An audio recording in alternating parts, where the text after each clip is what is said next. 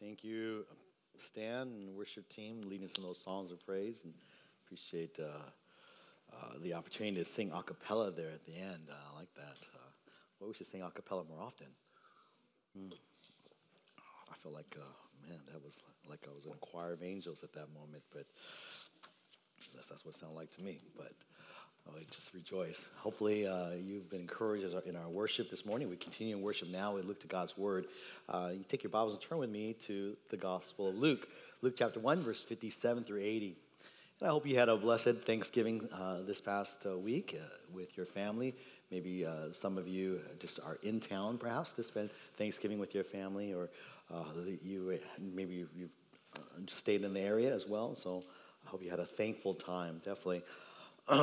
we have so many blessings to give thanks for, many blessings to count, and uh, certainly I know uh, Cindy and I are thankful for uh, for so many things for Christ, for our own families, for this church family, and uh, many of you who have, we worked alongside with here in this church over the years. It's been a blessing uh, to grow uh, in the Lord together, and it's because we we know that it's because of Christ in us, in His Word in us, and that's uh, our unifying, uh, our unifying uh, bond is this, uh, this uh, the word of Christ and the Christ Himself, and this even the Spirit that dwells within us. So we we continue. It is our privilege and joy again this morning to together under the leading of the Spirit, looking to the Word of Christ.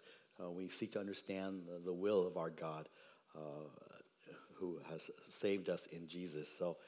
Luke chapter 1, verse 57 through 80 is where we'll be in, uh, this morning.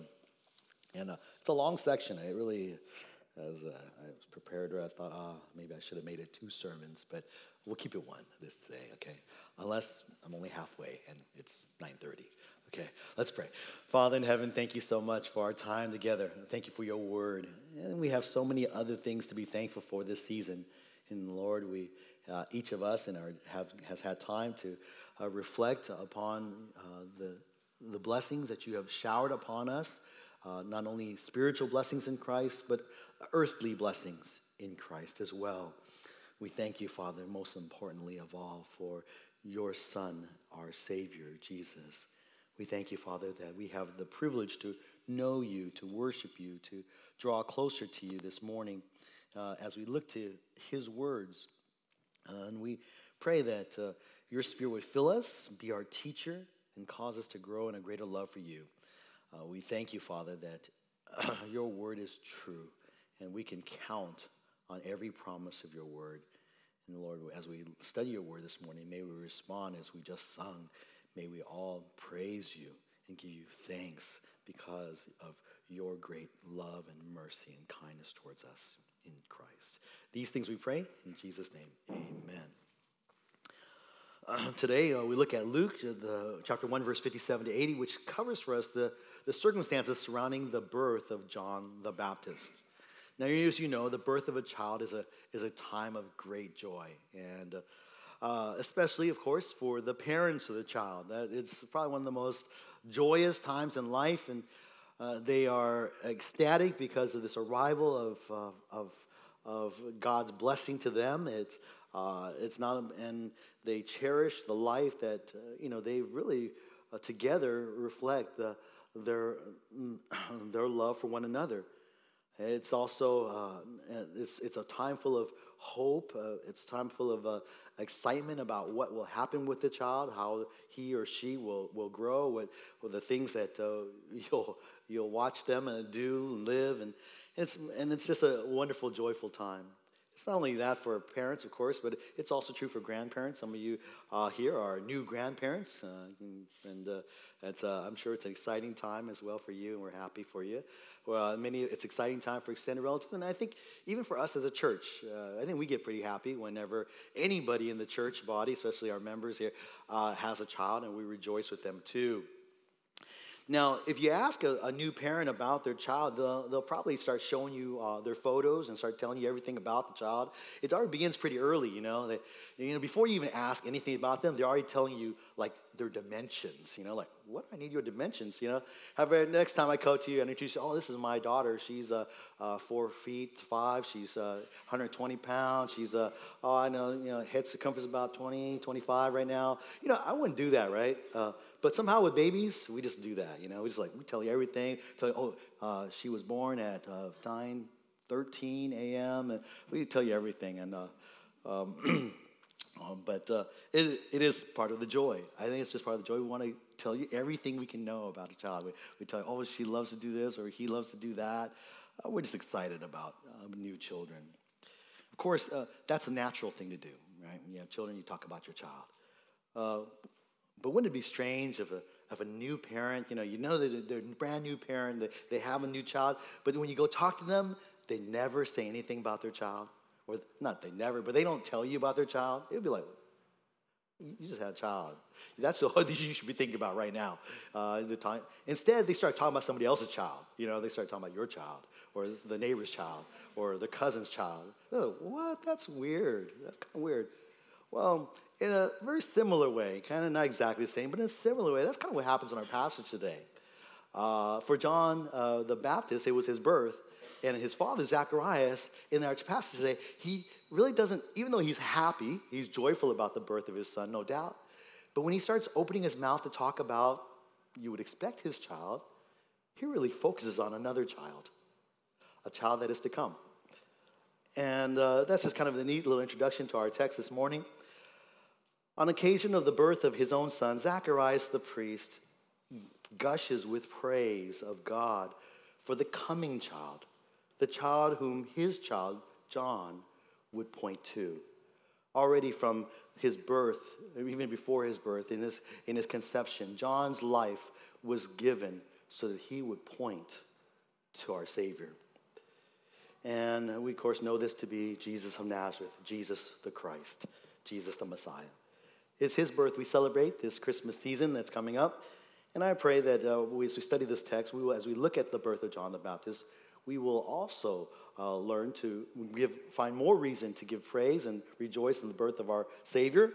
But it teaches us that the God's promise of salvation, and when we look at this text today, we're going to emphasize that God's promises of salvation will be fulfilled just as He promised a little bit of background for us as we get look at the text. Some of you are kind of uh, here with us for the first time, perhaps. welcome to you. And we are studying the Gospel of Luke. And Luke is written so that Christians, believers, would know the exact truth about the things we've been taught. Uh, at that time, they didn't have the completed scriptures at that point. They had the Old Testament scriptures, and they had many oral traditions. They might have a sprinkling even of written records of what Jesus did, what Jesus said. So Luke, the doctor Luke, missionary, the missionary associate of the, of the Apostle Paul, takes, uh, takes uh, uh, time to write down carefully in a detailed manner, having observed and having researched everything, to write down a record of the things that took place, literally the things that were fulfilled in the life and ministry of Jesus Christ. So that those who read this gospel can know for certain because someone has researched it and has recorded for us that this is what took place. And we, of course, we now have this word for us as believers today. We may sometimes people may challenge us. Well, what do you? How do you know what you believe about the Bible? Well, we can tell them well, because Luke has researched it as a historian. Uh, do you, you know, you could they do they doubt the historian historical records of, of others uh, secular historical writings and generally people don't that they should give the benefit of the doubt to Dr. Luke as he's written down this record of history of Jesus, and that they might believe and we might believe. So far in chapter one, uh, Luke's pro, uh, after Luke's prologue, we've seen Gabriel, the angel Gabriel's announcement of John the Baptist's birth to Zacharias.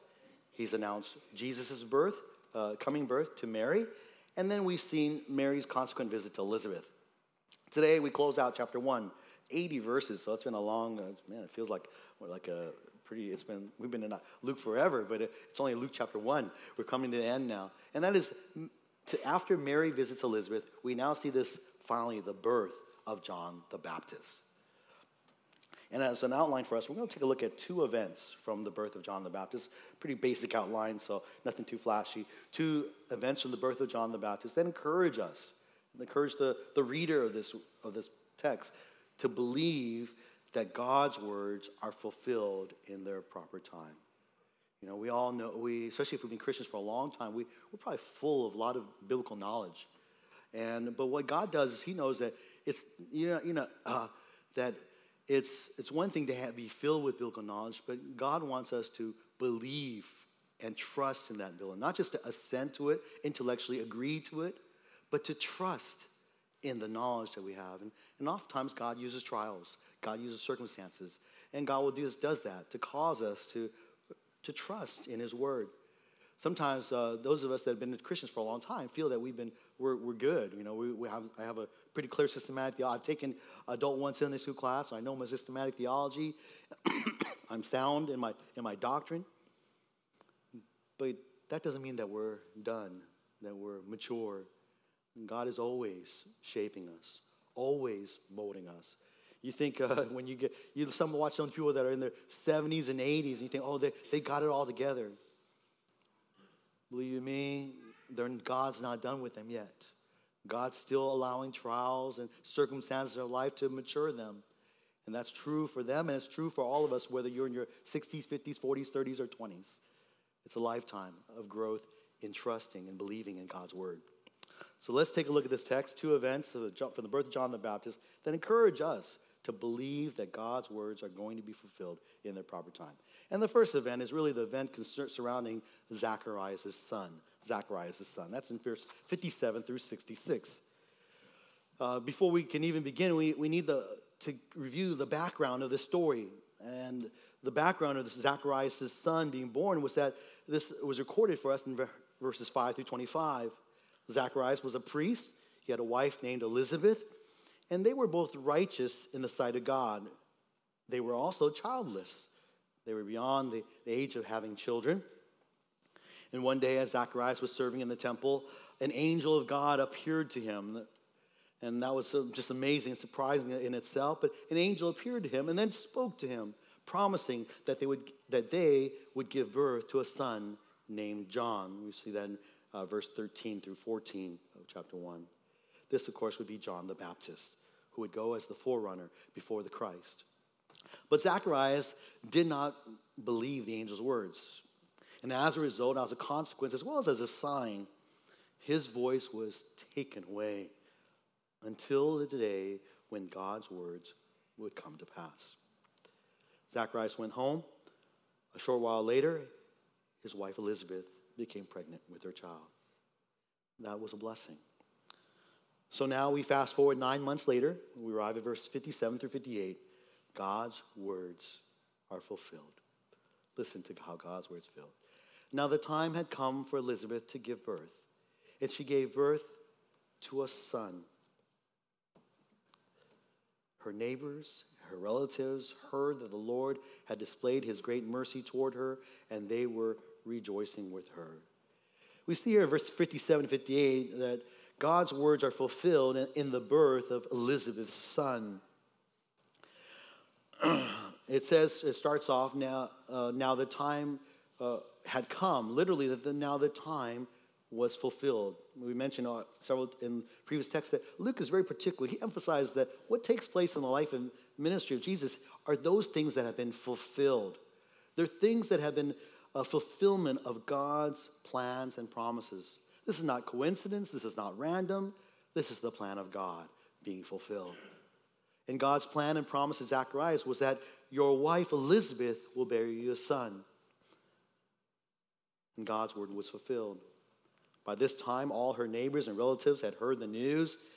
Uh, notice how Luke phrases it. They had heard that the Lord displayed his great mercy toward her. The birth of her son, make no mistake, was a, a joyous, a blessing to uh, Zacharias and Elizabeth. But the birth of her son was a display of the Lord's mercy. Throughout this text, and even in the previous passage, we've seen this emphasis on God's mercy. God's compassion. The Lord's mercy is this main theme. And uh, is one of the main themes here.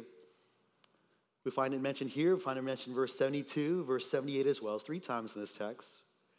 Remember last time we, uh, when we looked at Mary's, Mary's uh, Magnificat, she also talked about God's mercy, God's mercy being uh, offered to every generation, to generation after generation, to those who fear Him. The word for mercy, the Greek word eleos, translates the Hebrew word in the, in the Greek in the Greek Old Testament. That is, it, it translates the Hebrew word kesed, or the word which we translate love and kindness, loyal love, God's covenant love. And I didn't get to elaborate on last week, but I wanted to elaborate this week because sometimes I ask ourselves, we ask, how does God's faithfulness to his promise or his faithfulness or his, his love relate to mercy? You see, when it comes to God's love for mankind, his covenant or his loyal love, particularly to, even the nation Israel, is, is uh, often the focus. He loves them, he loves us, not because of anything in us. It's not because he looks at, oh, I, I really, really find those people very funny, they're very intelligent, they're very wonderful. That's why I love them. That's why I'm going to do good things for them. Sometimes we do that. We, we, we like someone, so we're friendly towards them. We do loving things to them. Oh, person is, is really smiles at me, so I like that person. I'm going to treat them really nice. But God loves, God's loyal love, covenant love, loves, the emphasis that He loves even those who do not love him, those who are not lovable. He loves us in, our, in Israel in our fallen and helpless condition. And so when he shows that love to those who are fallen and helpless, it is often translated mercy, compassion.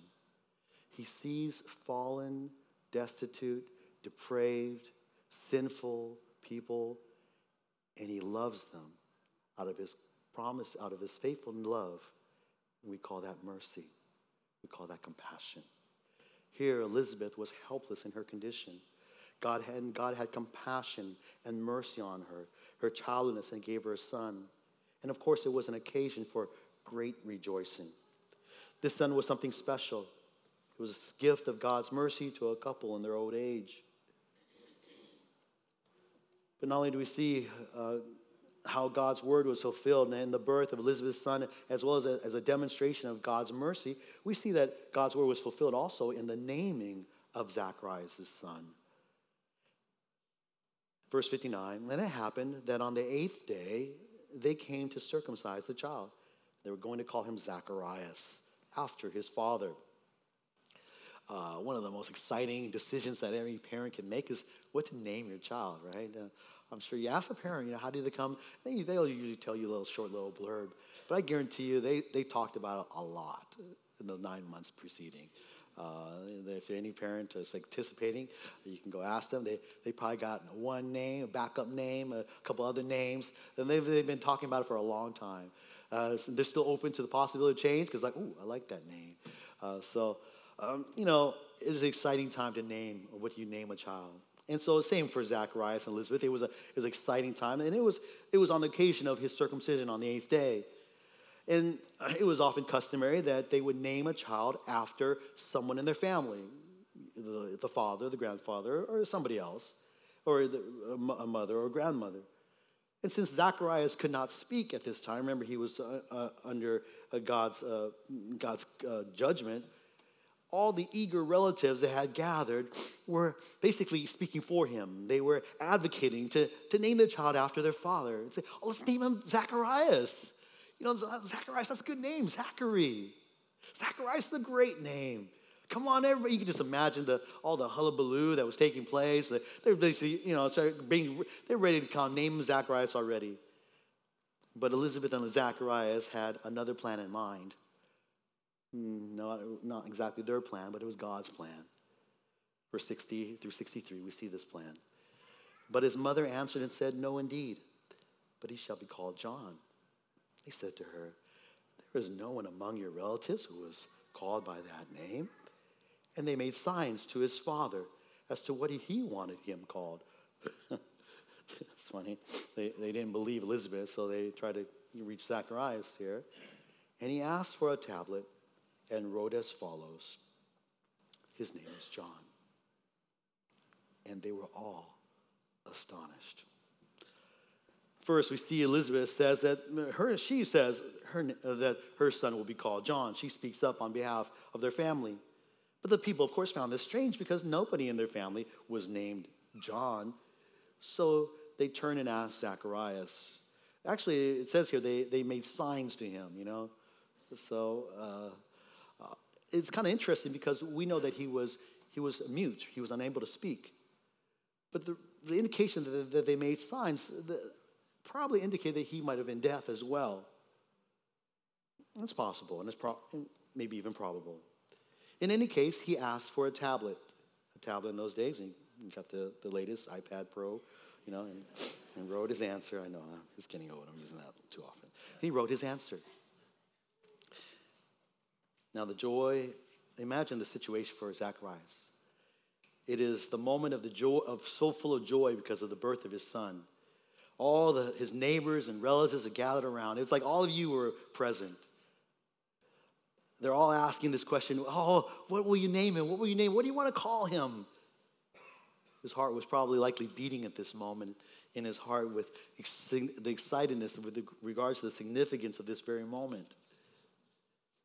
Nine months had gone by with not a word from his mouth, and likely not a word in his ear. Each day that passed by, a, humbling reminder of that day. That day when he failed to believe God's words from the angel Gabriel. And in those nine months, in his silence, he meditated, he reflected, prayed, he repented, and he waited for this moment the birth of his son, the naming of his son. As he wrote on that tablet, every stroke of his pen, an act of heartfelt faith in his sovereign God. He remembered the words of the angel. This son was already given a name by God. You can imagine for John at that moment, the whole world would be, could demand that he, they name him after himself. But his answer was an act of settled faith.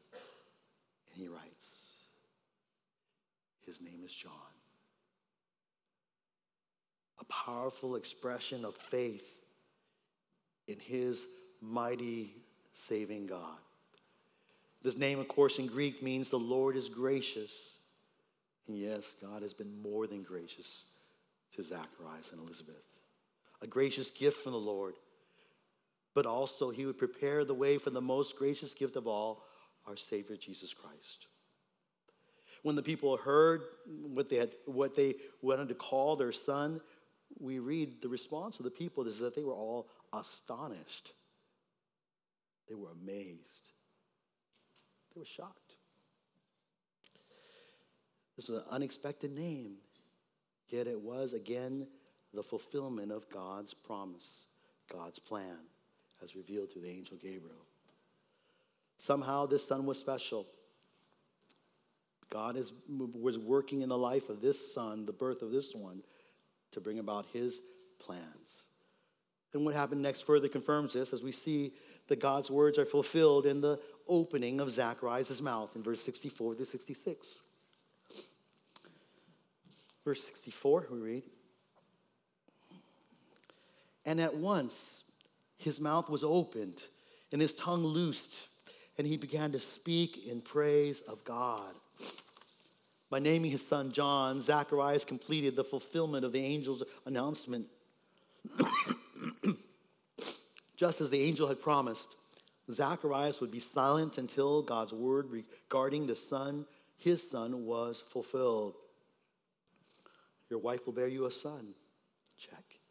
You will name him John. Check. You and many will have joy at his birth. Check.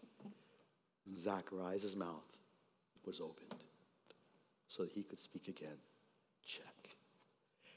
After nine months of reflection, the first words that come out of Zacharias' mouth are, are words of praise to God. Hallelujah. Blessed be the Lord. Benedictus in the Latin.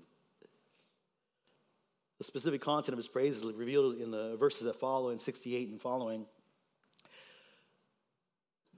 But the circumstances surrounding the birth of Zacharias' son was a fulfillment of God's plan. And as a fulfillment of God's plan, because God was at work here, it had a profound impact on the surrounding hill country. All the people in this community were affected, impacted by it. Verse 65 and 66, we see this impact. Fear came on all those living around them, and all those these matters were being talked about in all the hill country of Judea. All who heard them kept them in mind, saying, What then will this child turn out to be? For the hand of the Lord was certainly with him. Rejoicing gave way to astonishment, which now gave way to fear.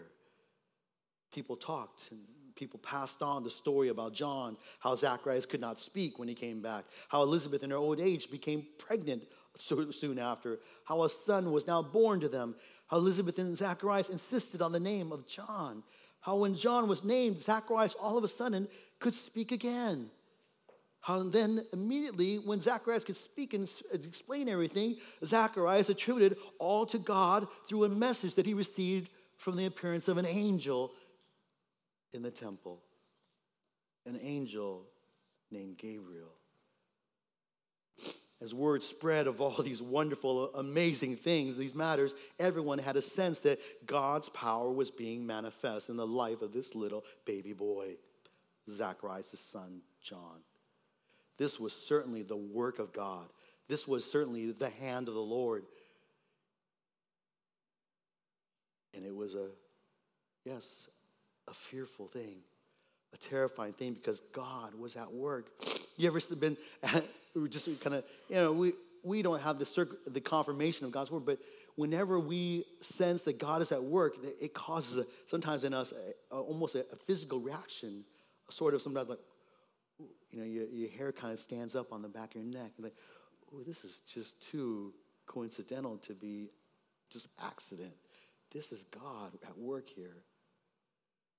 And you're just awed by it. You overwhelmed by the power of God in your life. That's how the people, all the people who are surrounding John the Baptist's life were, were, were feeling. Well, then, and as they, they really started asking, what will this child turn out to be? They knew this child was special. What would he become? He would become the one who would point to a greater child whom they would even be more astonished and more amazed and more joyful over. That's what he would become. So for Zacharias, the birth of his son was a, was a demonstration of God's mercy to him and his wife, a demonstration of God's power. Everything the angel spoke was fulfilled in the proper time. Zacharias remembered the rest of the words of the angel. He remembered what his son would become. And as everyone's focus is on his own son, when Zacharias speaks, his focus is on God's son. And this leads us to our second event, our second point in this text, and that is Zacharias' song. The birth of Zacharias' son leads to this singing or this speaking of Zacharias' song. We call it a psalm because his response is, is very poetical in nature. It's like a psalm. It's written in a certain meter and a certain uh, wording so that it was, uh, it was most likely then turned into a, a praise, a, a, something that people would sing. Uh, it is, in fact, the, the songs that are written on, that based upon these words is, uh, at least in the, in, in Latin, it's called the Benedictus, as uh, brother Stan pointed out earlier. Benedictus, Dominus, yeah, etc. is the rest. Deus, Israel. Okay, sorry, had to get nerdy Latin there for you. Um, but anyways, it is, uh, is there was a, and this word means blessed or blessing. But the blessing here, even though there's blessing from God, this is a blessing that's called upon God. And the blessing that's called upon God is really a praise of God. And so we read in verse 67 the circumstances of this as that his father and his father Zacharias was filled with the Holy Spirit and prophesied, saying, Just like Elizabeth was filled with the Spirit, Zacharias is filled with the Spirit. Just as she prophesied, she spoke God's truth, so John, all, Zacharias, excuse me, also speaks God's truth. And he, his song is a praise psalm that focuses on God's blessing of salvation through the coming of the Son of God, the Son of David. And his prophecy breaks up into four parts. It's a four part song. And first of all, he praises God for his provision of salvation, for the provision of God's salvation. Verse 68 69, we read this Blessed be the Lord God of Israel, for he has visited us and accomplished redemption for his people, and has raised up a horn of salvation for us in the house of David, his servant. Uh, Zacharias uses three descriptive phrases to refer to the salvation that God provides. First, he says, God has visited us. This word is used of, of visiting people, whether they're sick or in prison, orphans and widows, people, basically visiting people in need. But the word describes here God's visiting his people Israel, his people in their time of need, his concern, his intervention in their lives. He's not just coming to say hi, but he comes to actively care and minister to them because of their downtrodden, destitute nature. And how does God specifically show his care? Through the sending of his son.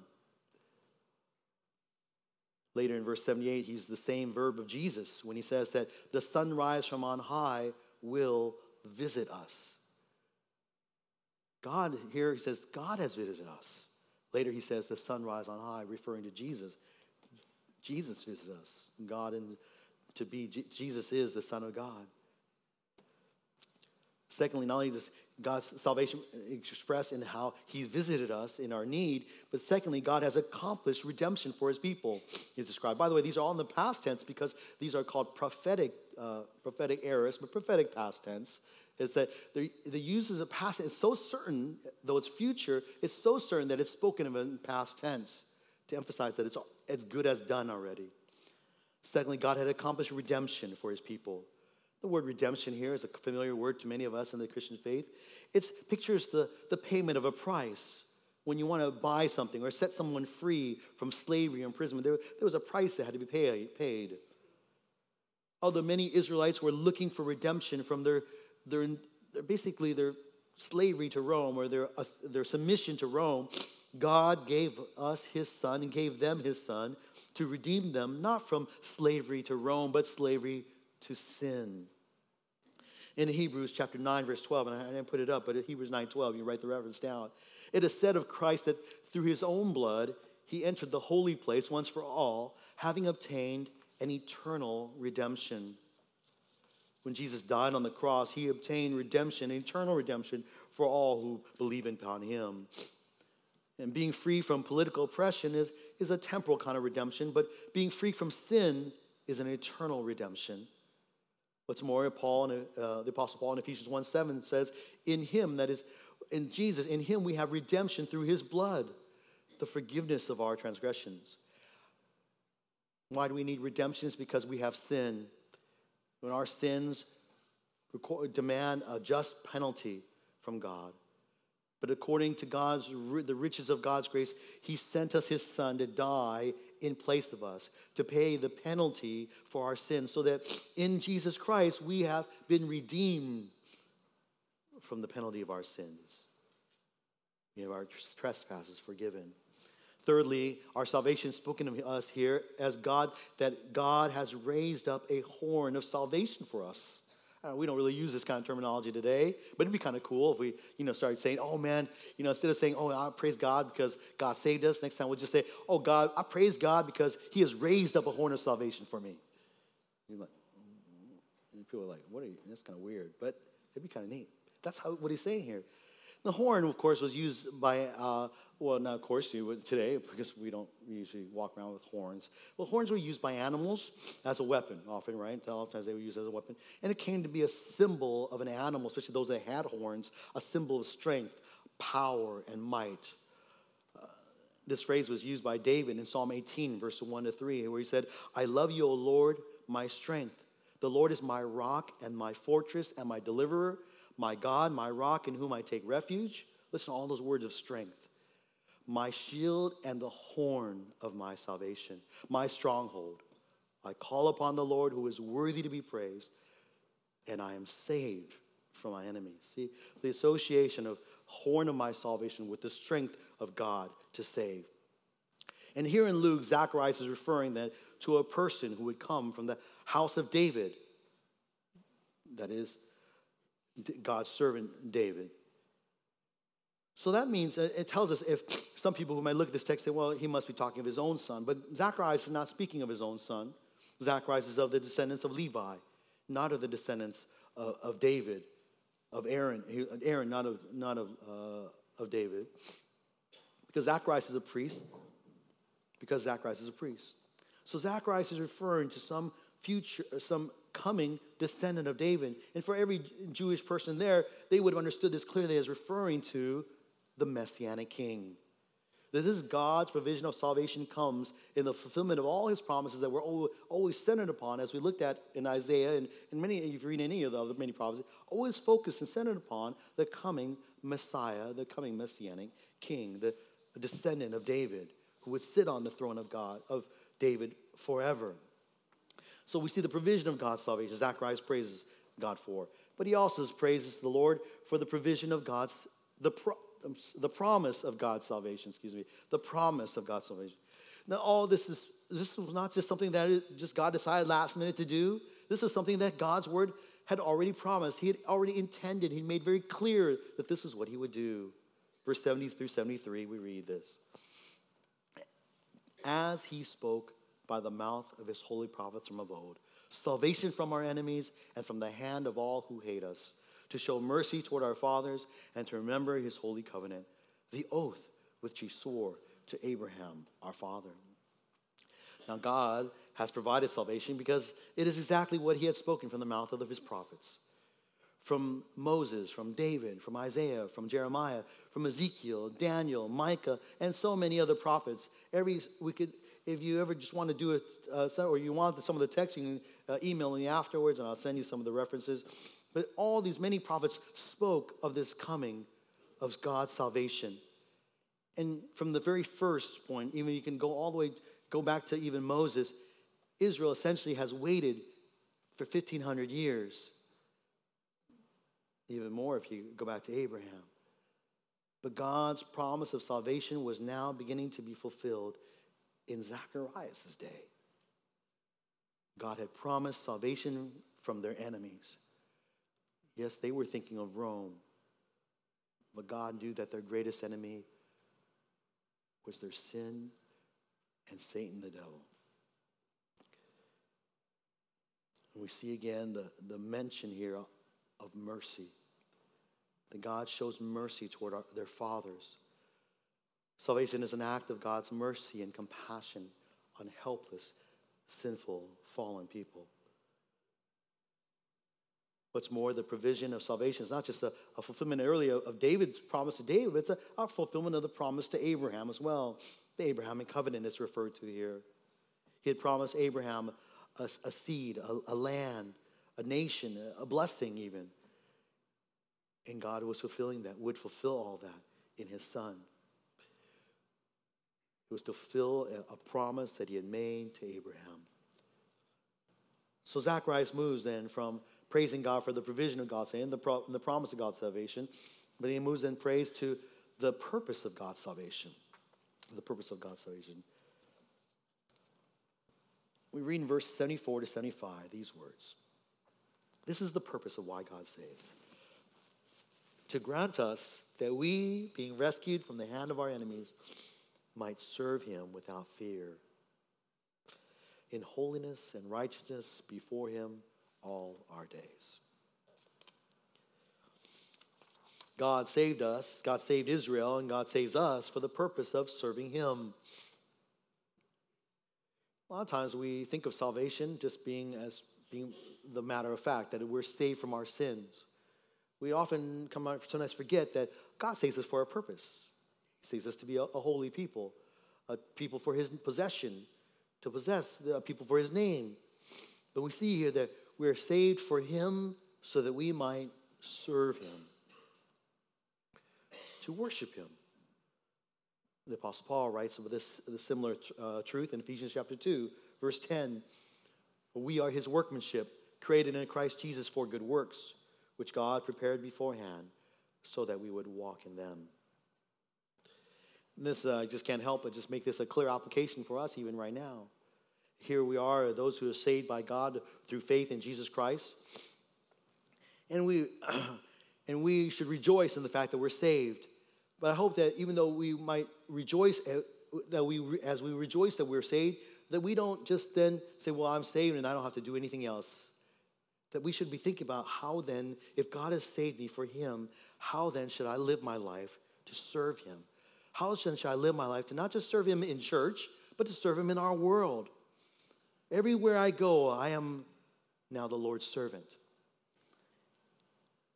We don't, uh, many of you, uh, we're actually, uh, uh, it's, a, it's a season of life where we're asking people, a season of the church where we're asking uh, many of our uh, deacons, our ministry lead, deacons, deaconess, ministry leaders to reconsider their, their term to serve.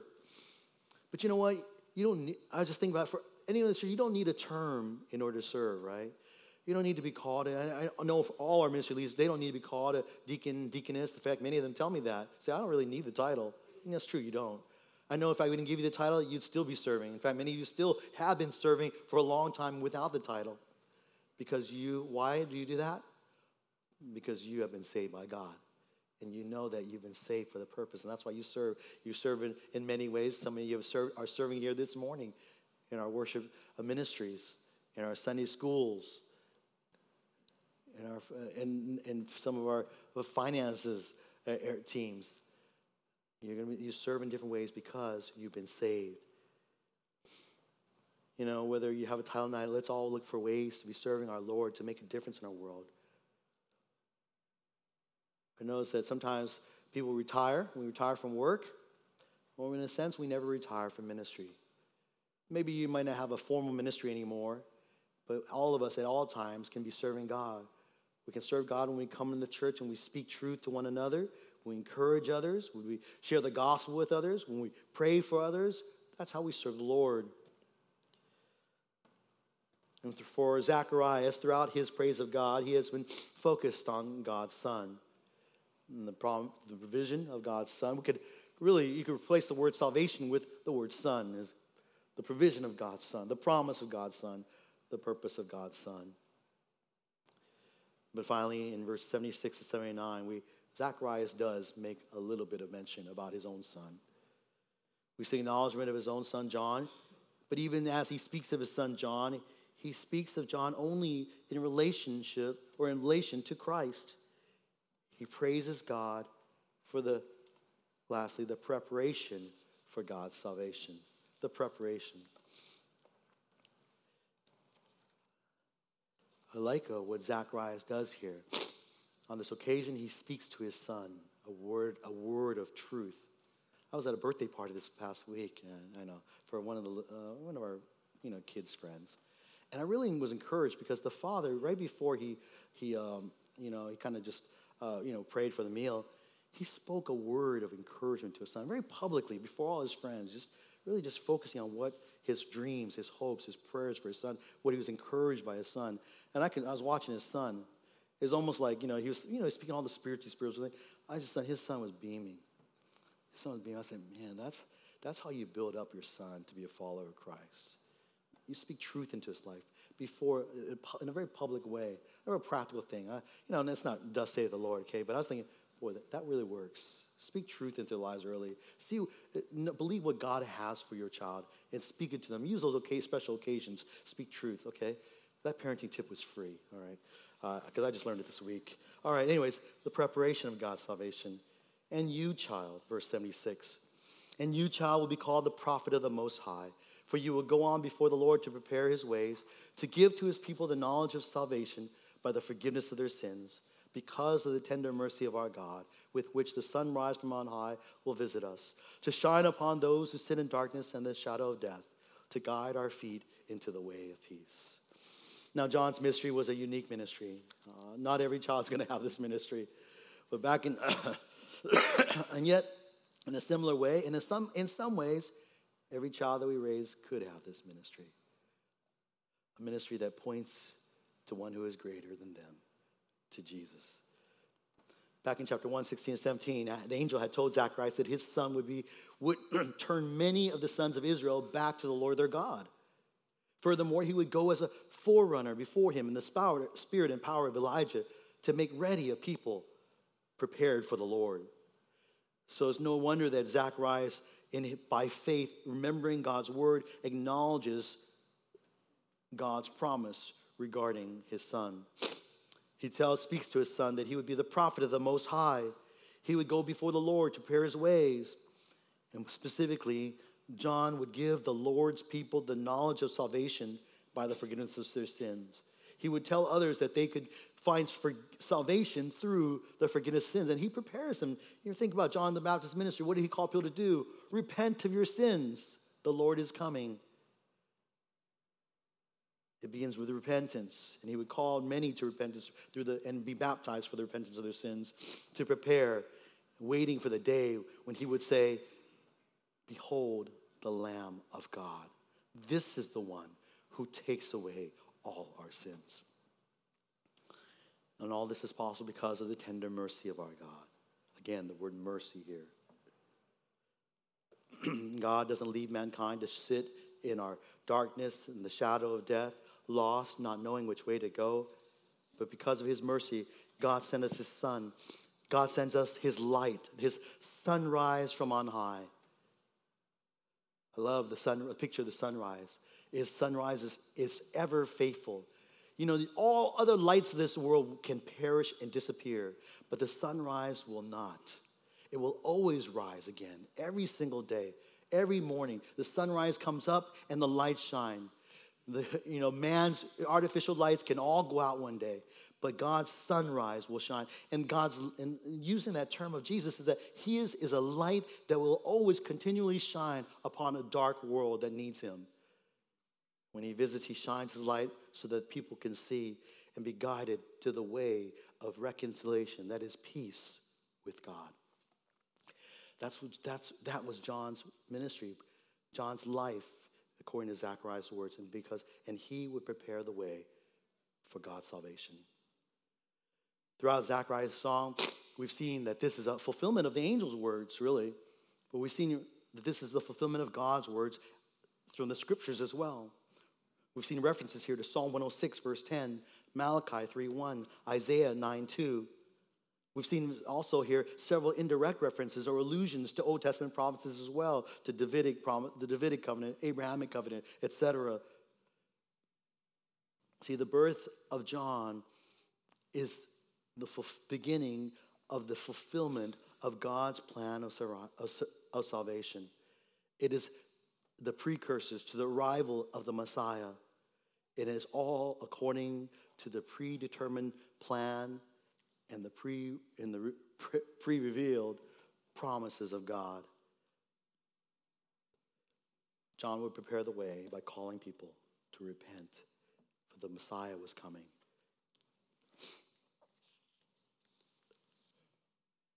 I think we can praise God for this, just as uh, just as Zacharias does, but we can also find encouragement in the life and ministry of John. We'll look at it later, actually, when we talk about John uh, John's ministry in, uh, in, in chapter 3. But there's an encouragement here. Even uh, I, love uh, John the, uh, John the Baptist, his life. It just reminds us that we all should be like him. We can all learn from his example to be ones who point to Jesus. And this season of life, this Thanksgiving, Christmas, is a wonderful time for all of us here who know Christ. That we would pray that our lives would some way, somehow in our, in our speech, in our actions, in our deeds, in our attitudes, point people to the one who's greater, the one who has come, our salvation, the Son, Jesus Christ. Well, we end the text in verse 80, and we read, And the child continued to grow and to become strong in the spirit. He lived in the deserts until the day of his public appearance to Israel. John the Baptist would go off to be basically hidden.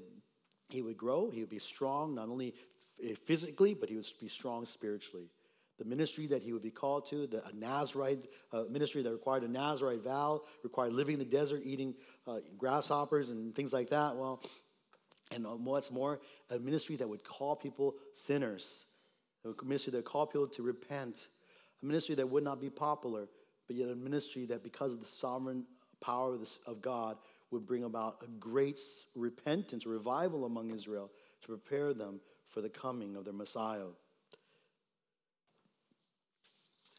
Well, as we conclude, we've, we looked at many things, just many of the different kind of just uh, application we've seen about, we learned about God's mercy. And there's all sorts of reasons in this text to praise God, particularly about his mercy. We praise God for how he, he his power manifests in, in all the, the, uh, the different events that took place in this story. We can also find encouragement, though, particularly how God's words are fulfilled in this text. God's words are fulfilled. And I think that's what I want to conclude with my, uh, with uh, my application, our application, complete application for us. That is, a lot of us here and are mature in our faith. We've come along, we've come to know Jesus Christ. We've walked with Him for some, uh, you know, 20, 30, even for, maybe for some of us 10 years. It feels already a long time. We've come to know a certain body, doctrine of truth about Jesus. And we have this certain knowledge, and we've gained it and because of we have many faithful teachers and disciples here in this church. And the temptation for us is the temptation that the Pharisees and scribes gave into. To take all of it for granted, to think that I've learned everything that I need to know, I don't need to learn anymore. But we see here in the example of Zacharias, a righteous man in his old age, still being challenged with new truths, revelation from the angel Gabriel. And even in his maturity, his mature spiritual faith, he responded, remember, with disbelief. And he responded and eventually learned to believe and trust in the Lord. I think his life is an example to us that no matter how old or how mature we are in our Christian faith, you could be uh, 20 years old, but you've been a Christian for like 15, you know. We should never take our faith for granted. Let us constantly pray that we would be well open to understanding more of God's truth, and more importantly, that we'll be constantly challenged, open to being tested. To not be surprised, oh, why, oh, why am I struggling with this? Why, why am I wrestling with anxiety or fear or greed or, or lust or, or, you know, the, you name the sin? Why am I feeling so tempted to not trust the Lord here? Because God wants us to keep trusting in Him. And He'll use whatever circumstances go on in our lives, whatever circumstances, and just as He did for Zacharias, to, to give us reason to believe anew in God's Word to receive new truth if need be, but most importantly, to believe the truths that He's revealed to us.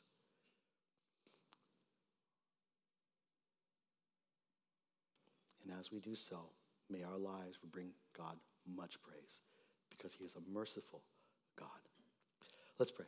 Father in heaven, thank you for your word and your truths. May, may, uh, you, may you cause us to hear what we need to hear from this passage. Thank you for the revelation of the birth of John, the circumstances that surrounded us. And Lord, we praise you for your mercy, for your provision of salvation. For certainly that is what you did when you sent us, when you sent, uh, when you actually brought about the birth of John. Lord, his life pointed to your, to the coming of your son and the fulfillment of your plans. Help us, Father, as a people to praise you but to also continue to, to learn from the many example, the example of Zacharias here. To be a people who keep trusting, keep, keep on trusting you, to believe that your words will be fulfilled. Words that we've learned probably already, truths that we've learned, but truths that we still need to believe always. Father, we pray that you continue to shape us, mold us. Lord, you, we continue to be helpless, needy, desperate, uh, people who are dependent upon you. We thank you, Lord, that you provide us your spirit. We thank you that you provide us your word. And we thank you most of all that you provided your son. And as we depend upon your provision, Lord, may you cause us to be people who respond in praise for the salvation that you give us. But that we be people who respond as those who point to the Savior. These things we pray in the name of our Lord and Savior Jesus Christ. Amen. God bless you. You're dismissed. Please head on. Uh, you're welcome to go to our Sunday school hours in the class below. Uh, you can exit out my right, your left, and uh, have a wonderful week, and God bless you.